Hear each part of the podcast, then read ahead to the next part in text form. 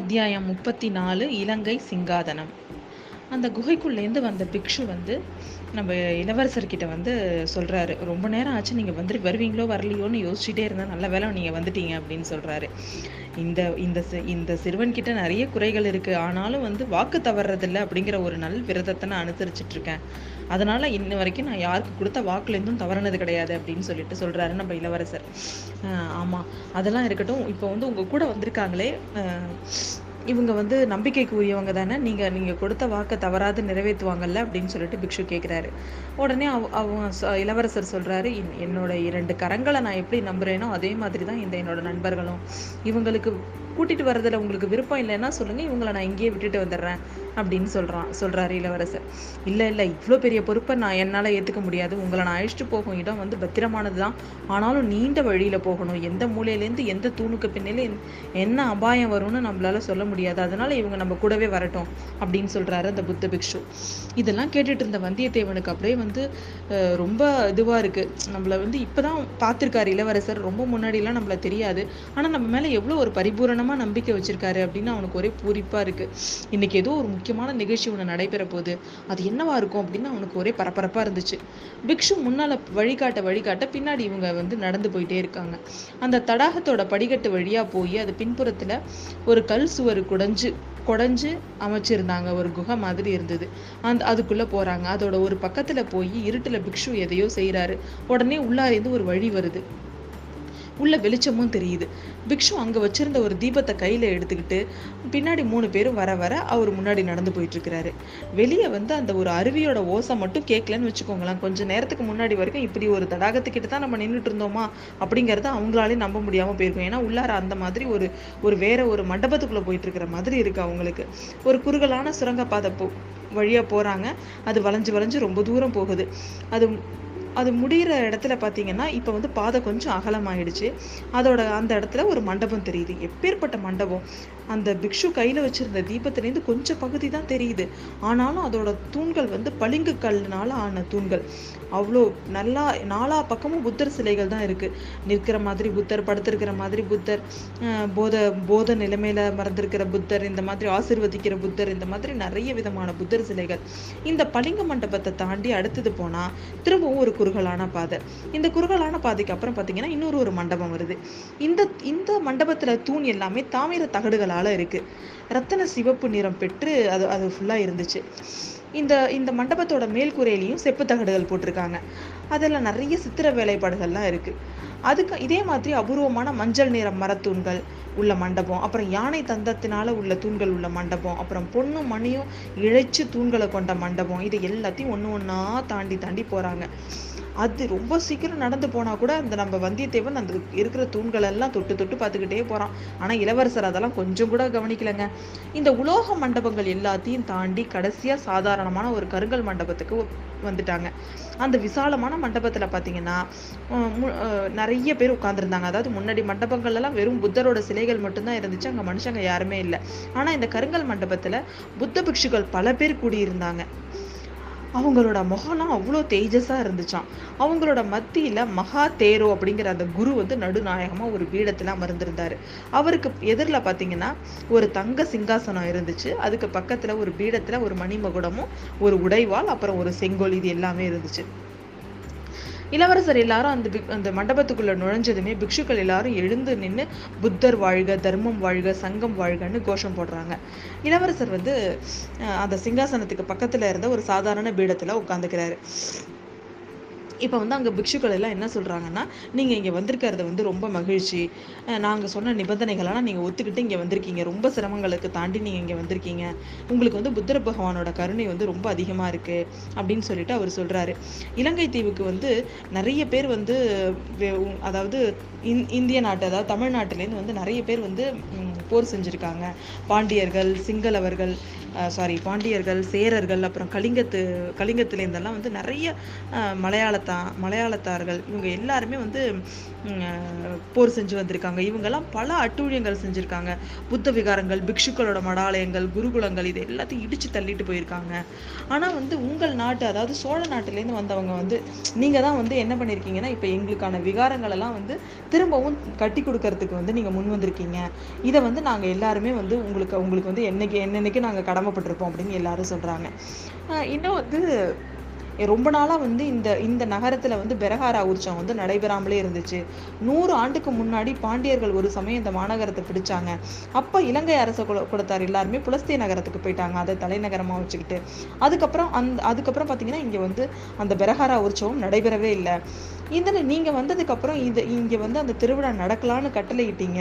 அதுக்கு வேண்டிய வசதியும் செஞ்சு கொடுத்தீங்க. அது பற்றியும் இந்த புத் புத்த சங்கத்தினர் வந்து சந்தோஷம் அடை அடைகிறோம் அப்படின்னு சொல்கிறாங்க அப்போ வந்து அவங்க அதுக்கப்புறம் இன்னும் சில விஷயமும் சொல்கிறாங்க அதாவது இல்லை புத்தர் வந்துட்டு பல இதுக்கு முன்னாடி பல பிறவிகள் வந்து இருந்திருக்கிறதா பல அவதாரங்கள் எடுத்திருக்கிறதா நீங்கள் வந்து படிச்சிருப்பீங்க.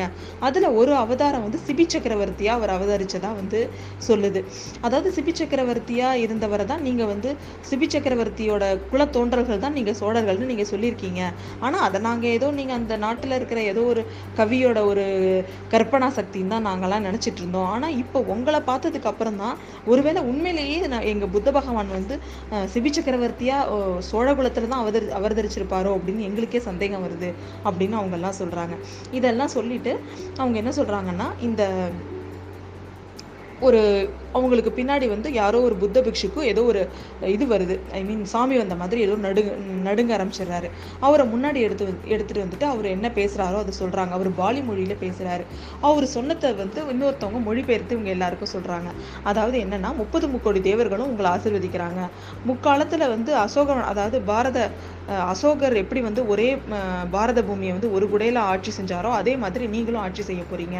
அதை வந்து நீங்க இந்த இலங்கையிலேருந்து அந்த த இந்த பௌத்த மதத்தோட தர்மத்தை உலகத்துக்கு பரப்பணும் அப்படின்னு இந்த இது வந்து இந்த சங்கம் வந்து விரும்புது அப்படின்னு சொல்லிட்டு அவங்க எல்லாரும் சொல்றாங்க.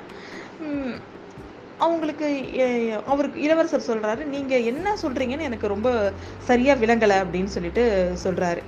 உடனே அந்த இவங்களை கூட்டிகிட்டு வந்த பிக்ஷு வந்து அதை நான் சொல்கிறேன் அப்படின்னு சொல்லிட்டு அவங்கள அந்த சாமி வந்த மாதிரி இருந்தவர் கொண்டு போய் பின்னாடி உட்கார வச்சுட்டு அவர் சொல்கிறாரு இளவரசரே உங்களுக்கு முன்னாடி இருக்கிற இந்த சிங்காசனத்தை பாருங்கள் இந்த மணிமகுடத்தை பாருங்கள் இந்த செங்கோலையும் பாருங்கள் இது வந்து இலங்கை ராஜவம்சத்தை சேர்ந்த மன்னர்கள் எல்லாரும் இந்த சிம்மாசனத்தில் அமர்ந்து இந்த மடிமகுட மகுடத்தை அணிஞ்சு தான் புத்த சங்கங்களால் அங்கீகரிக்கப்பட்ட அரசர்களாக ஆவாங்க.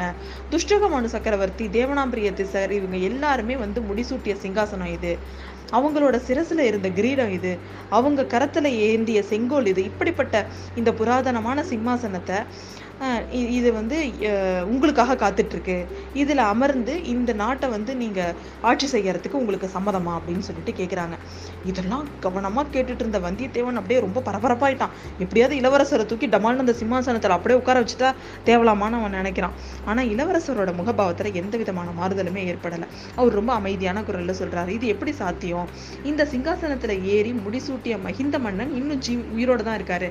அவர் இருக்கிற இடம் தெரியலேனா கூட அப்படின்னு சொல்ல வந்த உடனே அவங்க உடனே அந்த புத்த பிக்ஷு சொல்றாங்க இளவரசரை இலங்கை ராஜவம்சம் மாறணுங்கிறது தேவர்களோட கட்டளை. அது நடந்தே தீரும். இது வந்து புறா அதாவது கங்கை வங்க நாட்டிலேருந்து வந்த விஜயராஜன் அப்படிங்கிற ஒரு ராஜா ஸ்தாபித்த வம்சம் இது. அவங்களோட வம்ச வழியாக பல பேர் வந்து இங்கே தோன்றி இங்கே அரசாட்சி புரிஞ்சிருக்காங்க. ஆனால் இப்போ பிற்காலத்தில் இந்த வம்சம் வந்து பல கொடிய செயல்களெல்லாம் செய்ய ஆரம்பிச்சுட்டு அதாவது அப்பாவை தகப்பனை மகனை கொ- கொள்வது மகன் தகப்பனை கொல்றது அண்ணன் தம்பியை கொள்வது தம்பி அண்ணனை கொண்டிருக்கான் தாய் மகளை கொண்டிருக்கா இந்த மாதிரி பல மகா பாதகங்கள்லாம் இந்த வம்சத்தில் உள்ளவங்க செஞ்சுட்டாங்க. அதனால் இதுக்கப்புறம் அவங்களுக்கு ஆட்சி செய்ய தகுதி இல்லைன்னு தேவர்கள் கட்டளையிட்டிருக்காங்க. கடைசியாக முடிசூடிய மகிந்தன் வந்து இலங்கை சிம்மாசனத்துக்குள்ள உரிமையை இழந்துட்டான். அவனுக்கு சந்ததியும் கிடையாது. அதனால ராஜவம்சம் எப்படியும் மாறியே தான் தீரணும்? அப்படி ராஜவம்சம் மாறும்போது புதிய வம்சத்தினரை முதல்வனா தேர்ந்தெடுக்கிற உரிமை இந்த சங்கத்துக்கு உண்டு. இந்த சங்கத்தார் எல்லாரும் உங்களை தேர்ந்தெடுக்கணும்னு விரும்புறாங்க. நீங்க சம்மதம் கொடுத்தா இன்னைக்கு இரவே இரவே நம் நாங்க முடிசூட்டு விழா நடத்திடுறோம் அப்படின்னு சொல்றா சொல்றாங்க அவங்க. அந்த அப்படியே ரொம்ப அமைதியா இருக்கு அந்த மண்டபத்துல. பூகம்பமே விழுந்தா கூட வந்து பூக அதாவது கடலுக்கு ஆழத்துல இருந்தா எப்படி இருக்குமோ அந்த மாதிரி ஒரு நிசப்தமா இருந்துச்சான் அந்த இடம். அப்போ வந்து பொன்னியின் செல்வர் வந்து எழுந்து நின்று புத்த புத்த பிக்ஷுக்களோட சங்கத்துக்கு வணக்கத்தை தெரிவிச்சுக்கிட்டு சொல்கிறாரு ம மகான்களே உங்களோட நமஸ்கரிக்கிறேன். இந்த சிறுவன் கிட்ட நீங்கள் எல்லையில்லாத அன்பும் நம்பிக்கையும் வச்சு இந்த புராதனமான சிம்மாசனத்தை அழிக்க எனக்கு வந்து நீங்கள் கொடுக்கறதுக்கு முன் வந்திருக்கீங்க.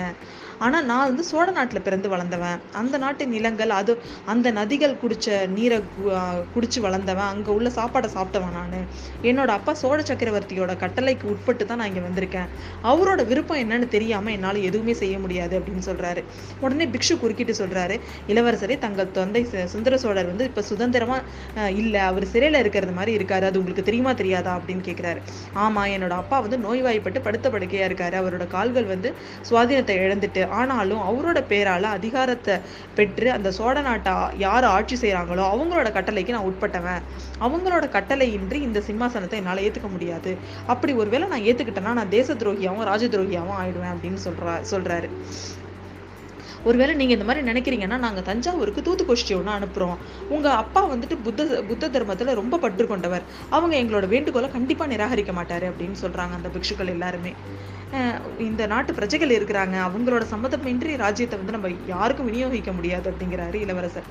உங்களை அரசரா போட்டோ உங் நீங்கள் அரசராக வர்றதை வந்து ஒரு பெரிய பேராக இந்த நாட்டு மக்கள் எல்லாரும் கருதுவாங்க அப்படின்னு சொல்கிறாங்க அந்த எல்லாருமே. எல்லாருமே சம்மதிக்கலாம் மகிழ்ச்சி அடையலாம். இந்த உலகத்தில் யாரோட விருப்பத்தை காட்டிலும் நான் அதிகமாக மதிப்பது என்னோட அக்காவோட அதாவது தமக்கையாரோட விருப்பம் தான் விருப்பம் தான் என்னோட அன்னை வந்து என்னை பெற்றாங்க. ஆனால் பொன்னி நதி என்னோட உயிரை காப்பாற்றி கொடுத்தாங்க. ஆனால் என்னோட அக்கா தான் என்னோட அறிவை வளர்த்து அகக்கண்ணை திறந்தவங்க. அப்படிப்பட்டவங்களோட விருப்பத்தை விட வந்து என்னோட உள்ளத்துல ஒரு குரல் வந்து கட்டளை சொல்லும். அது வந்து எனக்கு ரொம்ப முக்கியம். இது வரைக்கும் எனக்கு வந்து அந்த குரல் வந்து இதை ஏத்துக்கிற மாதிரி சொல்லவே இல்லை. அதனால என்னை மன்னிச்சிருங்க அப்படின்னு சொல்றாரு. கொஞ்ச நேரம் பொறுத்து புக் பிக்ஷு சங்கத்துல உள்ளவங்க எல்லாம் சொல்றாங்க. பரவாயில்ல நீங்க இது இது இந்த மாதிரி ஒரு மறுமொழி நீங்க இப்படிதான் சொல்லுவீங்கன்னு நாங்க எதிர்பார்த்ததுதான். உடனே நீங்க சொல்லணும்னு அவசியம் கிடையாது. நீங்க ஒரு வருஷம் வேணாலும் வந்து எடுத்துக்கோங்க. அதுக்கப்புறம் வந்து நீங்க முடிவான கருத்து இதே மாதிரி இப்போ இங்க வந்த மாதிரியே வந்து இந்த இடத்துல நீங்க உங்க கருத்தை வந்து சொல்லுங்க. இந்த ஒரு விஷயம் மட்டும் நீங்கள் நல்லா ஞாபகம் வச்சுக்கோங்க. இந்த அனுராதபுரத்தில் பல புத்த விகாரங்கள் இருக்குது ஆனால் வந்து இந்த விகாரம் மட்டும் இது வரைக்கும் எதுவுமே எந்த விதமான சேதமுமே ஏற்படலை. என்ன காரணம்னா இது பூமிக்கு கீழே குடைந்து அமைச்சிருக்காங்க இந்த விகாரத்தை. இந்த வர்ற வழியே இங்கே இருக்கிற ஒரு புத்த சங்க தலைவர்களுக்கு மட்டும்தான் தெரியும். வேற யாருக்கும் தெரியாது. எங்களில் ஒருத்தவங்க வழிகாட்டாம இங்கேருந்து யாரும் வெளில போகவும் முடியாது உள்ளே வரவும் முடியாது. அதனால் இங்கே நீங்கள் வந்தது போனது இங்கே நடந்தது எதை பற்றியும் நீங்கள் வெளியில் யாருக்கும் சொல்லக்கூடாது. உங்கள் நண்பர்களும் சொல்லக்கூடாது. சொன்ன அப்படி ஒரு வேளை சொன்னீங்க சொன்னீங்கன்னா கடுமையான தேச சாபத்துக்கு உள்ளாகிற மாதிரி ஆகும் அப்படின்னு சொல்கிறாரு கண்டிப்பாக நாங்கள் வந்து யாருக்கும் எதுவும் சொல்ல மாட்டோம். வாக்கு கொடுத்துட்டு தான் இங்கே வந்திருக்கேன். நான் என்னோட நண்பர்களையும் கூட்டிகிட்டு வந்திருக்கேன். கொடுத்த வாக்கை ஒரு நாளும் நான் மீற மாட்டேன் அப்படின்னு சொல்கிறாரு நம்ம இளவரசர்.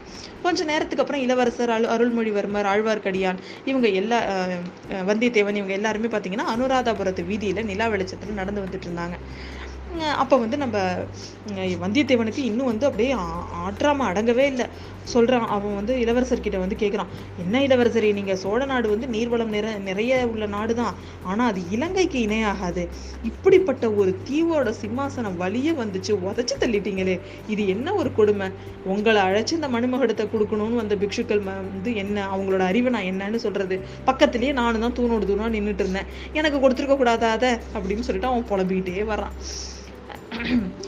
நான் வந்து இளவரசர் உடனே அவங்கள சமாதானப்படுத்துறாரு. நான் உங்ககிட்ட நான் வந்து ஏற்கனவே கதை சொன்னேன் துஷ்டகமனுவோட மகன் சாலி வந்து அசோகமாலா அப்படிங்கிற பொண்ணோட காதலுக்காக இந்த இலங்கை ராஜ்யத்தையே திறந்துட்டான்னு துறந்துட்டான்னு சொன்னேன் அது உங்க மனசுல ஏறவே இல்லையா? அப்படின்னு சொல்லி சொல்றான் சொல்றாரு. அதெல்லாம் ஏறிச்சு. அப்படி நீங்க எந்த பொண்ணை காதலிக்கிறீங்க? அந்த மாதிரி த உங்களை சிம்மாசனம் ஏற ஏறுறதுக்காக குறுக்க நிக்கிற பொண்ணு யாரு? அப்படின்னு சொல்லிட்டு வந்தியத்தேவன் கேட்கிறான் ஒரு பொண்ணு இல்ல ரெண்டு பொண்ணு. சத்தியம் தர்மம் அப்படிங்கிற ரெண்டு பொண்களை நான் ரெண்டு பெண்கள் நான் காதலிக்கிறேன். அவங்களுக்காக இலங்கை மணிமகுடத்தை நான் வேண்டான்னு சொல்லிட்டேன். அப்படின்னு சொல்றாரு இளவரசர். ஆஹ் வந்து நீங்க வந்து உங்களை பார்த்தா ஒரு ஒரு இ- இல அஹ் அதாவது சின்ன வயசுல இருக்கிறவங்க பேசுற பேச்சா தெரியவே இல்லை ஒரு வயசான கிழவர் மாதிரி பேசுறீங்க நீங்க அப்படின்னு சொல் அப்படின்னு வந்தியத்தேவன் சொல்கிறான் ஆஹ் நமக்குள்ள யார் வயசானவங்க யாருக்கு பிராயம் முடிய போகுது யாருக்கு எப்போ என்ன நடக்க போகுதுன்னு யாருக்கு தெரியும் அப்படின்னு இவங்க சொல்லிக்கிட்டே இருக்கும்போதே பார்த்தீங்கன்னா இவங்க வந்துட்டு இருந்த வீதிக்கு எதிர்ப்புறத்தில் கையை தட்டி யாரோ இவங்களை கூப்பிடுற மாதிரி இருக்குது அந்த சப்தம் கேட்ட இடத்துல ஒரு உருவம் நின்றுட்டு இருந்துச்சு. அந்த பக்கம் போகணும் இப்படி வாங்க அப்படின்னு சொல்லிட்டு இவங்க மூணு பேரையும் கூட்டிட்டு சாலையை கடந்து இவங்க எதிர்ப்புறத்துக்கு வர்றாங்க. அப்படி அவங்க பாதி வீதியை கடந்துட்டு இருக்கும்போதே பார்த்தீங்கன்னா இவங்க வந்துட்டு இருந்த இடத்துல இருந்த ஒரு கட்டடம் வந்து தட தடன்னு வந்து இடிஞ்சு கீழே விழுது. ஒரு கன நேர வித்தியாசம்தான். மூணு உயிர்கள் பழைச்சிருக்கு. ஐயோ இது என்ன? அதுவும் வந்து நம்ம இளவரசர் என்ன சொல்லிட்டு இருந்தாரு? நம்மள யாருக்கு என்ன நடக்க போதோ யாருக்கு என்ன பிராயம் எப்போ பிராயம் முடிய போதோ தெரியல அப்படின்னு அவர் சொல்லிட்டு இருக்கும் பொழுது என்ன ஒரு உண்மையான வார்த்தை அப்படின்னு வந்தியத்தேவன் நினைச்சிட்டு இருக்கான். இப்படி பார்த்துக்கிட்டே நடு வீதியில நின்றுட்டு இருக்கும்போது அவங்க யாரோ ஒருத்தவங்க கூப்பிட்டதுனால தானே இவங்க எதிர்பக்கம் வந்தாங்க. அந்த பக்கத்தில் உள்ளவங்கள பார்க்கக்குள்ள அவனுக்கு டக்குன்னு ஒரு ஞாபகம் வருது. இது என்னது? இது தஞ்சையில் இருக்கிற பழுவேட்டரையர் அரண்மனையில் இருந்த நந்தினி இங்கே எப்படி அனுராதபுரத்து வீதிக்கு வந்திருக்க முடியும்? அதுவும் நள்ளிரவில் வந்து எப்படி எப்படி இங்கே நிற்க முடியும்? அப்படின்னு அவங்க யோசிச்சுட்டு இருக்கும்போதே அந்த உருவம் அங்கே நின்றுட்டு இருந்த உருவம் மாயமாக மறைஞ்சிருச்சு. அங்கே அங்க வந்து இளவரசரும் ஆழ்வார்க்கடியானம் மட்டும்தான் நிக்கிறாங்க. அதுக்கப்புறம் என்ன நடக்குதுங்கிறத அடுத்த அத்தியாயத்தில் பார்ப்போம்.